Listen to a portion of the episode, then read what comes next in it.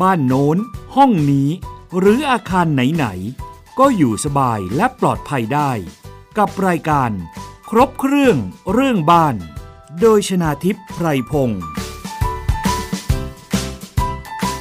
สวัสดีค่ะ คุณผู้ฟังคะขอต้อนรับเข้าสู่รายการครบเครื่องเรื่องบ้านนะคะ ฟังกันได้ทางไทย PBS Podcast ค่ะ www.thaipbspodcast.com แล้วก็แอปพลิเคชันไทย PBS Podcast นะคะ รวมไปถึงฟังผ่านแอปพลิเคชันอย่าง Spotify Podbean Podcast ของ Google แล้วก็รวมไปถึง SoundCloud ด้วยนะคะ แล้วก็ iOS ด้วยค่ะ อันนี้ก็คือเป็นหลากหลายช่องทางนะคะ ฟังเมื่อไหร่ที่ไหนก็ได้ กับสื่อเสียงในยุคปัจจุบันนี้ค่ะ วันนี้ก็มาคุยกันต่อนะคะ เกี่ยวกับเรื่องของพระราชบัญญัติภาษีที่ดินและสิ่งปลูกสร้าง พุทธศักราช 2562 ค่ะ ซึ่งรายละเอียดจะเป็นอย่างไรเกี่ยวกับเรื่องของการคำนวณภาษีที่ดินและสิ่งปลูกสร้าง ซึ่งถือว่าเป็นหน้าที่ของคนไทยทุกคนเลยก็ว่าได้ที่เป็นเจ้าของที่ดินนะคะ ทั้งนี้ทั้งนั้นก็เพื่อการสำรวจการใช้ประโยชน์ที่ดิน เพราะว่าที่ผ่านมาเนี่ยบางคนอาจจะละเลยตรงนี้ แล้วเราเองก็ไม่เคย ที่จะต้องเสียภาษี ที่ดินที่มีสิ่งปลูกสร้างหรือว่าเป็นประเภทที่อยู่อาศัยเลยทำให้หลายคนกังวลใจว่า เอ๊ะ อย่างเราเนี่ยมีบ้านเดี่ยวหนึ่งหลัง มีทาวน์เฮาส์หนึ่งหลัง มีคอนโดหนึ่งหลัง เราจะต้องเสียภาษีอะไรเท่าไหร่ วันนี้เรามาพูดคุยกันเกี่ยวกับเรื่องของการคำนวณภาษีที่ดินและสิ่งปลูกสร้างตามกฎหมายใหม่นี้นะคะ ซึ่งแขกรับเชิญค่ะ ก็คือคุณปฐมพงษ์เจียมอุดมศิลป์คณะกรรมการคออบชภาคประชาชนค่ะ สวัสดีค่ะ คุณปฐมพงษ์ค่ะ สวัสดีครับคุณน้ำสวัสดีครับท่านผู้ฟัง ค่ะ อย่างตอนที่แล้วเนี่ยเราพูดคุยกันว่าใครจะต้องเสียภาษีบ้าง แล้วก็อัตราภาษีกำหนดเป็นเท่าไหร่กันไปแล้วเนี่ยนะคะ แล้วก็รวมถึงบทลงโทษถ้าหากว่าไม่เสียภาษีด้วยนะคะ แต่ทีนี้เรามาคุยกันถึงเรื่องของการคำนวณภาษีที่ดินและสิ่งปลูกสร้างกันบ้างค่ะว่า อาจจะมีคำถาม เช่น อย่างดิฉันเนี่ยยกตัวอย่างของตัวเองเลยนะคะ ครับ ตอนนี้ก็คือเป็นเจ้าของห้องชุดหนึ่ ครั ง บ ห้อง ครับ นะคะ แล้วก็มีที่ดินที่ต่างจังหวัดก็คือมีที่นาหนึ่งแปลง และมีที่ไม่เชิงว่างเปล่าอีกหนึ่งแปลงคือ ไปซื้อต่อที่ของคนรู้จักมา แล้วเขาทำการรื้อบ้านออกไป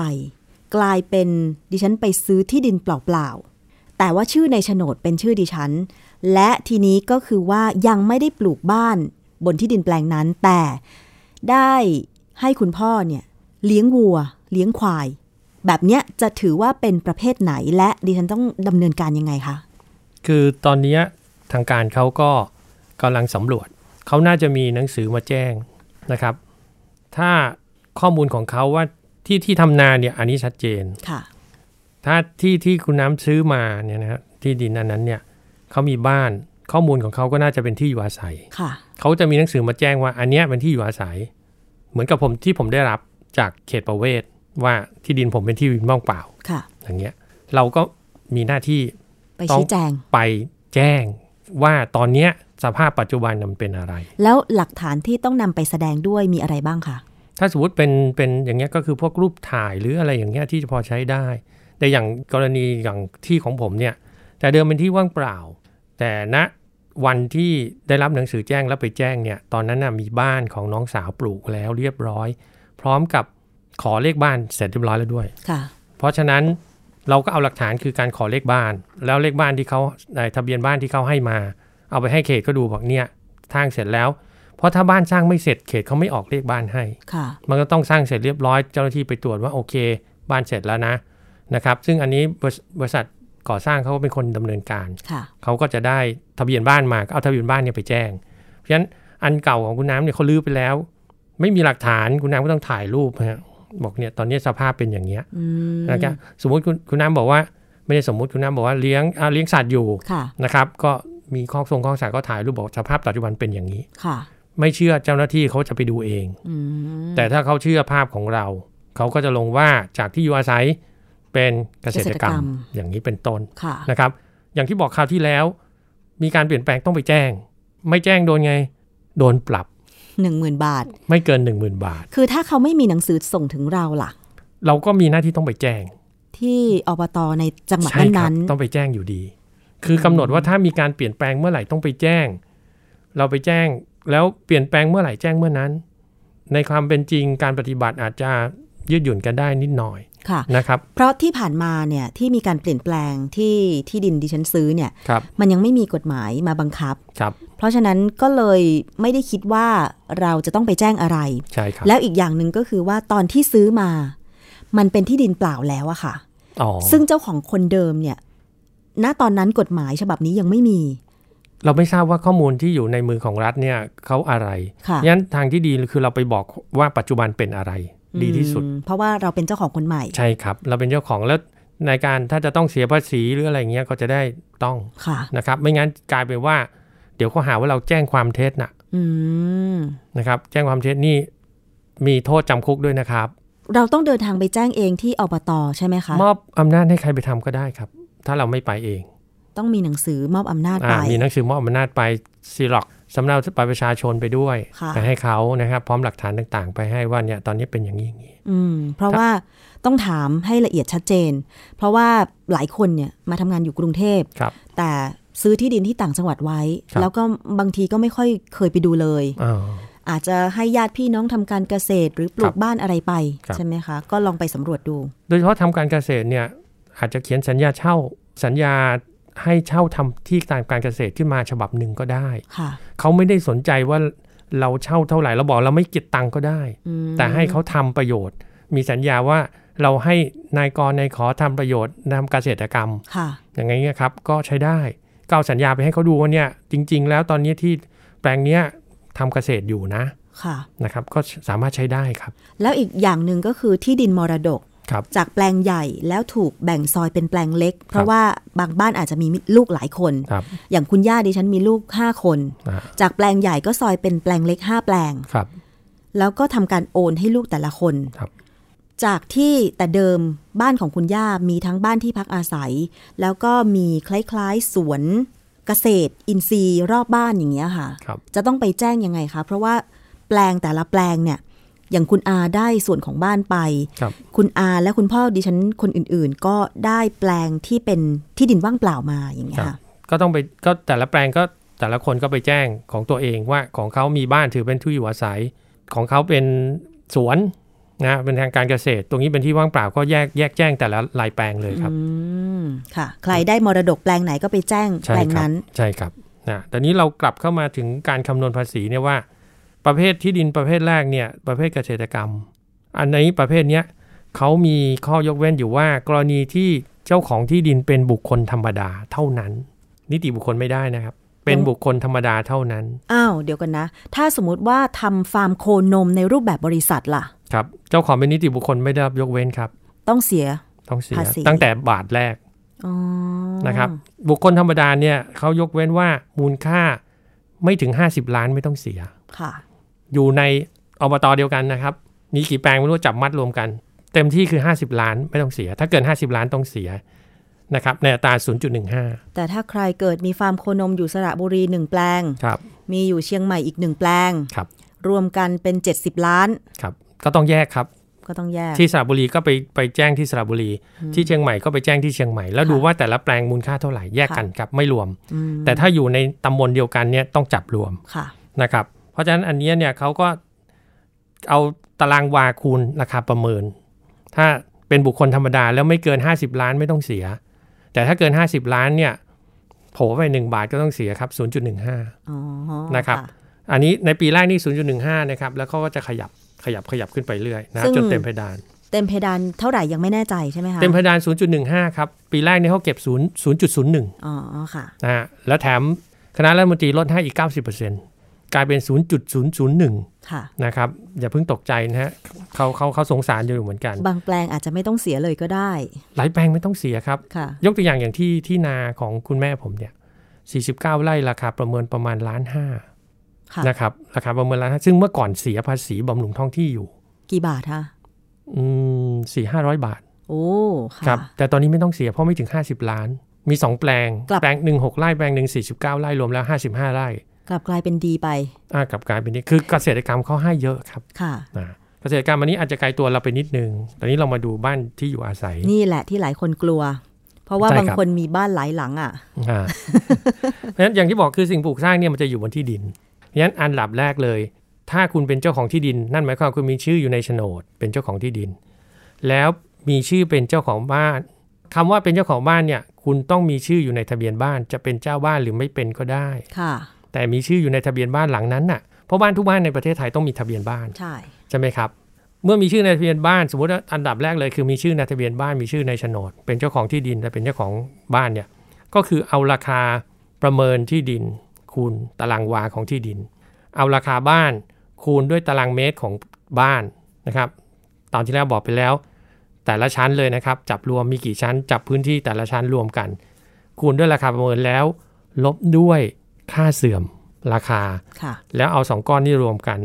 เหมือนกันครับ ถ้าบ้านกับที่ดินรวมกันแล้วไม่เกิน 50 ล้าน ไม่ต้องเสียภาษีครับ สำหรับหลังแรก หลังแรกและบุคคลธรรมดา ค่ะ คือบุคคลธรรมดาและเป็นเจ้าของหลังแรก แต่ถ้าสมมติคนเนี้ยเกิดมีบ้านอีกหลังหนึ่งแปลงนี้คำนวณเสร็จแล้วนะ แปลงที่หนึ่งเนี่ยเป็นเจ้าของบ้านที่เป็นเจ้าของบ้านคำนวณแล้วไม่ถึง 50 ล้านไม่ต้องเสีย แต่ด้านไปมีอีกหลังหนึ่งแล้วอันนั้นอ่ะที่บวกบ้านเท่าไหร่ไม่รู้นะครับ อือฮึ แต่ว่าหลังที่สองเนี่ยถือว่าไม่ใช่หลังหลัก อยู่ในอบตเดียวกันนะครับ ค่ะ เขายกเว้นให้แค่ 10 ล้าน หลังแรกนี่จบไปเลยนะฮะ หลังแรกเท่าไหร่จะคำนวณได้ 20 30 ล้านนี่จบไปเลย ค่ะ เอาหลังที่ 2 มาคำนวณที่ดิน ราคาบ้านหักค่าเสื่อม เสร็จแล้วถ้าไม่ถึง 10 ล้านก็ไม่ต้องเสีย ค่ะ แต่ถ้า 10 ล้านขึ้นไปก็ต้องเสีย โอ้ ก็ถือว่า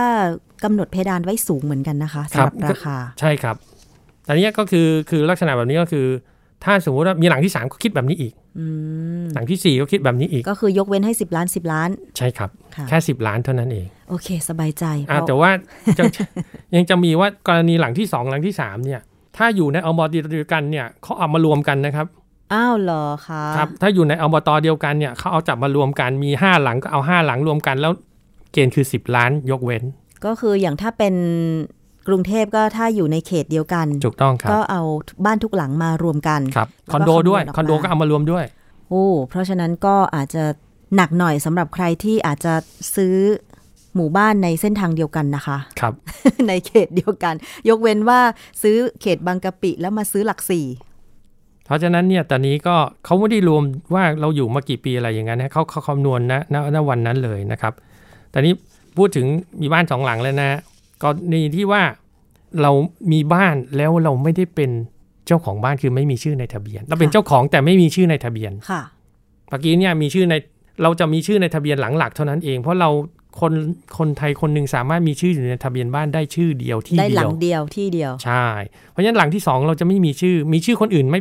ก็ไม่เกี่ยวนะ ค่ะ เราน่ะตัวเจ้าของตัวจริง แต่เราไม่มีชื่ออยู่ในทะเบียนบ้านถูกไหมครับ ใช่ อันเนี้ยแหละก็คือต้องเสียภาษี แล้วก็เวฟให้ 10 ล้านเหมือนกัน อืม นะครับเพราะฉะนั้นเนี่ยคือ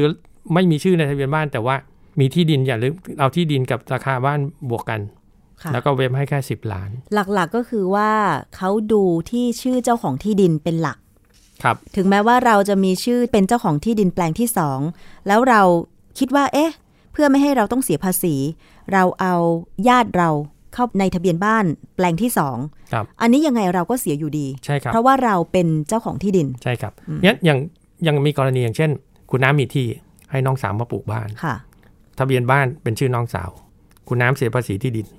น้องสาวเสียภาษีบ้าน อ๋อแยกกันเสีย แต่อันนี้จะแยกกันเสียเพราะเจ้าของคนละคน ค่ะ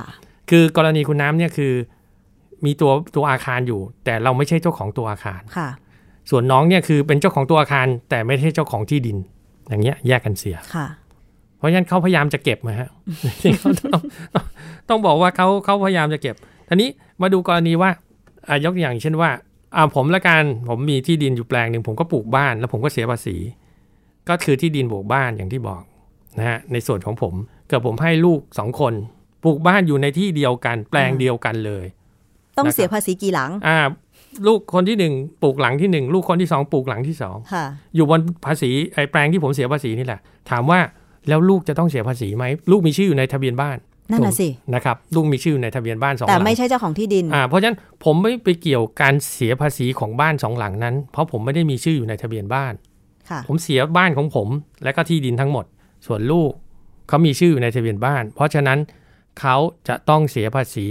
ของเขาต่างคนคนละหลังต่างคนต่างเสียเสียเฉพาะตัวบ้าน อืม แล้วเนื่องจากเป็นบุคคลธรรมดาก็ยกเว้นให้ 10 ล้าน อืม ก็เหมือนกับเท่ากับว่าถ้าบ้านไม่ถึง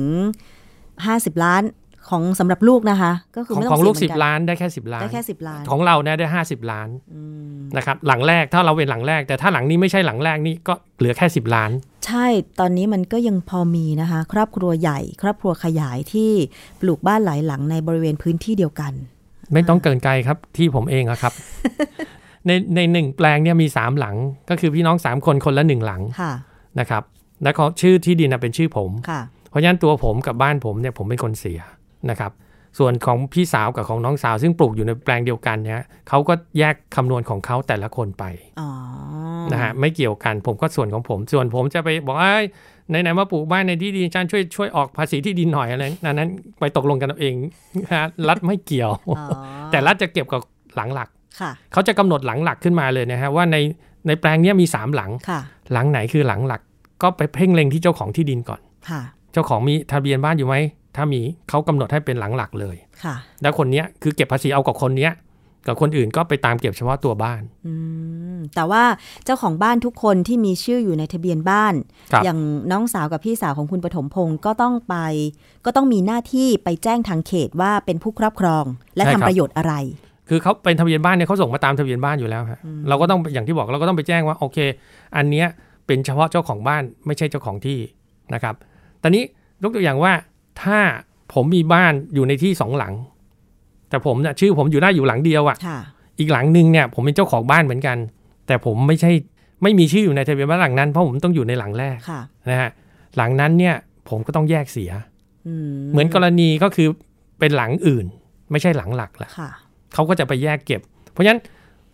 ตัวอยู่นี่ทะเบียนบ้านอยู่นี่ เกิดไปมีคอนโดอยู่ที่ไหนก็ไม่รู้ ตรงนั้นก็คือจะโดนตีเป็นหลังอื่น หลังที่สองก็เสียภาษีเหมือนกัน อื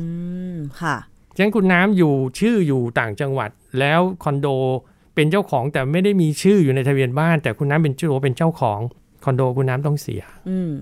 นะครับแต่ยกเว้น 10 ล้านเหมือนกัน แต่นี่ดิฉันก็ย้ายมาแล้ว ไม่เป็นไรครับ ย้ายกลับได้ ยังไงก็ไม่ถึง 10 ล้านอยู่แล้ว ครับไม่ถึง 10 ล้านก็คือคนทั่วๆไปผมว่าน้อยนะ ค่ะ แต่ว่าเดี๋ยวนี้คุณน้ำเห็นไหมฮะตามจะมีป้ายโฆษณาหมู่บ้านจัดสรรบ้านหลังละ39 ล้าน 70 ล้าน 80ล้าน เริ่มต้น 62 ล้านเห็นมาแล้วค่ะ ใช่ครับ แถวพระรามสองที่ผมขับรถผ่านทุกวันเนี่ย มีอยู่สองสามคนการ เริ่มต้น 79 ล้าน โห ไม่ อย่า รู้ ง เอา เงี้ เงิ ย นที่ไหนมาซื้อนั่นเนี่ย ใช่ ถ้าอย่างนี้คือคิดจะซื้อก็ต้องคิดถึงอนาคตว่าฉันจะต้องเสียภาษีแน่ อืมนะครับ ต้องเมื่อก่อนไม่เสียเพราะว่าถ้าที่ที่ไม่เยอะเนี่ย อย่างที่บอก 200เขาให้ 200 วา แล้วไม่ค่อยได้สนใจด้วย เพราะว่าไม่มีกฎหมายไม่มีบทลงโทษ เสียมั่งไม่เสียมั่ง ๆ อืม ค่ะ ไม่ต้องเสียอะไร เดี๋ยวนี้คือโดนหมดแล้วฮะ ถ้าคิดว่าอย่างดาราดัง ๆ ในต่างประเทศที่เขาชอบซื้อคฤหาสน์อะค่ะ ครับ ที่ประมาณ 5 เอเคอร์อย่างเงี้ย อ่า อันนั้นเขาต้องเสียเท่าไหร่ ถ้าตามกฎหมายนี้นะคะ เออถ้าตามมาตามกฎหมายของเรา ค่ะ ครับแต่นี้มันมีประเด็นที่น่าสนใจอันหนึ่ง ก็คือกรณีพวกที่อยู่บนอาคารพาณิชย์ อืม ค่ะ น่าสนใจยังไง เพราะว่าเขาอยู่อาศัยด้วย ทำการค้าด้วย ทำการค้าด้วย อย่าง ใ เช่น ร้านก๋วยเตี๋ยวอะไรดัง อ่า ๆจะกลางใจเมืองอย่างเงี้ยค่ะ ครับนั่น เขา แห ก็ ละ พักอาศัยอยู่ด้านบนแล้วก็มาค้าขายด้านล่าง ครับ อันนี้คิดยังไงคะ อันนี้ ตีเป็นที่อยู่อาศัยหรืออาคารพาณิชย์ ตีเป็นสองอย่างเลยครับ อ้าวแล้วคำนวณภาษีทั้งสองแบบเหรอคะห ใช่ รือ ครั ยังไง ตามพื้นที่ที่ใช้ ชั้นล่าง สมมุอาติคาร ว่า พาณิชย์ อ่าอาคารพาณิชย์เอาง่าย ขายก๋วยเตี๋ยว ๆ มีแค่สองชั้น ชั้นล่างมีพื้นที่ 60 ตารางเมตร ประกอบการค้าขายก๋วยเตี๋ยว ชั้นบนมีอยู่แค่ 40 ตารางเมตรนะครับส่วนใหญ่ชั้นบนจะเล็กจะย่อเล็กลงกว่า เอาไว้นอน เอาไว้พักอาศัย เขาก็แยกคำนวณเลยว่า อันดับแรกเลยนะครับ ที่ดิน อาคารเนี้ยอยู่บนที่ดินกี่ตารางวา เอาราคาที่ดินคูณตารางวา ตั้งไว้ก่อน ชั้นล่าง 60 ตารางเมตร เอาราคาเนี้ยคูณกับอัตรามูลค่าของอาคาร ค่ะ ตารางเมตรคูณมันได้เท่าไหร่ แล้วเขาจะเลือกอันที่เยอะกว่า คืออาคารมันอาคารเดียวกันเพราะฉะนั้นราคามันจะเท่ากัน ค่ะ ข้างบนแค่สิบสิบตารางเมตร ข้างล่างหกสิบเพราะฉะนั้นคูณมาแล้วข้างล่างต้องเยอะกว่า อือฮึ เขาก็จะเอาข้างล่างเนี่ยนะครับหกสิบตารางเมตรคูณกับราคาประเมิน หักค่าเสื่อมนะรวมกับราคาที่ดิน แล้วเสียในลักษณะใช้ประโยชน์ที่ดินเพื่อการพาณิชย์ ค่ะ คืออันไหนคำนวณออกมาได้มากกว่า ครับ ก็ต้องเสียตามนั้ ยัง น ยังไม่จบแค่นั้น ตรงเนี้ยคือในส่วนของการค้าข้างล่าง ที่อยู่อาศัยข้างบน ก็คือเอาพื้นที่ 40 ตารางเมตร คูณราคาประเมิน หักค่าเสื่อมแล้วเสียภาษีแต่นี้ไม่รวม ตาที่อยู่อาศัย ไม่รวมที่ไม่รวมตัวที่แล้วนะไม่รวมตัวที่ดินแล้ว อ๋ออา ช็ เพ อต ราะว่าที่ดินมารวมกับอาคารพาณิชย์ข้างล่างแล้ว อ่าช็อตแรกคืออันไหนเยอะกว่า ดูดูคือที่ดินมันนิ่ง ๆ อยู่แล้วถ้าเท่านี้แต่ตัวอาคารเนี่ยใช้ประโยชน์อันไหนมากกว่า ค่ะ เอาอันที่มากกว่าคูณราคาขึ้นมาแล้วไปรวมกับที่ดิน แล้วก็เสียภาษีในลักษณะการใช้ประโยชน์แบบนั้น อืม อย่างที่คุณน้ำยกตัวอย่างคือประกอบการค้าพาณิชยกรรมงั้น 60 ตารางเมตร คุณราคาอาคาร ลบค่าเสื่อม บวกกับที่ดินแล้วไปเสียในเรื่องของพาณิชยกรรม ค่ะ ส่วนข้างบน 40 ตารางเมตร คุณราคาอาคารลบค่าเสื่อม แล้วไปเสียในที่อยู่อาศัย ค่ะ เสีย 2 อย่าง ก็ต้องแยกกัน ใช่ครั แต่ บ ส่วนบริษัทห้างร้านที่เป็นอาคารพาณิชย์อย่างเดียวก็เสียในอัตราของ ถ้าเป็นนิ อา ติ คารพาณิชย์ นิติบุคคลนี้ก็คือพาณิชยกรรมหมดเลย ค่ะ กี่ชั้นสมมติออฟฟิศไปเช่าตึกแถว 4 ชั้นก็เอาแต่ละชั้นรวมเลยครับ แล้วคูณคุณราคาอาคารพาณิชย์หักค่าเสื่อมไปรวมกับราคาที่ดินแล้วก็เสียภาษีเลย ค่ะ อันนี้ไม่ได้รับยกเว้น ไม่ได้รับยกเว้นเลย ใช่ครับ อ๋อสำหรับอาคารพาณิชย์ หรือพื้นที่ใช้ทำการค้า ต้องเสียทุกบาททุกสตางค์ ครับ ค่ะ นิติบุคคลนี่นี่เลี่ยงไม่ได้ฮะ ค่ะ นะครับ หรืออน ว่าการเป็นบุคคลธรรมดา แต่ว่าใช้ประโยชน์ในการทำการค้าก็คือไม่มีข้อยกเว้นให้ อืม นะครับ แต่ว่าถ้าอยู่อาศัยหรือเกษตรกรรมบุคคลธรรมดามียกเว้นให้ 50 ล้านแรก หรือ 10 ล้านแรก ค่ะ นะครับ ในส่วนของนี้ ทีนี้มาถึงประเด็นที่ดินว่างเปล่าไม่ได้ทำประโยชน์ อันเนี้ยน่าจะมีอัตราการจัดเก็บที่สูงที่สุดไหมคะคุณปฐมพงศ์ ใช่ครับสูงสุด 3% ค่ะ ของราคาประเมิน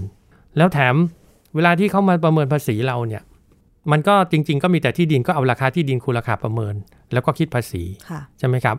แล้วตรงเนี้ยไม่มียกเว้นจะบุคคลหรือไม่ใช่บุคคลธรรมดาไม่ยกเว้นนะ ไม่ ค ย รับ กเว้นเลยเหรอคะ ครับที่ว่างเปล่านี่เก็บทันทีเลย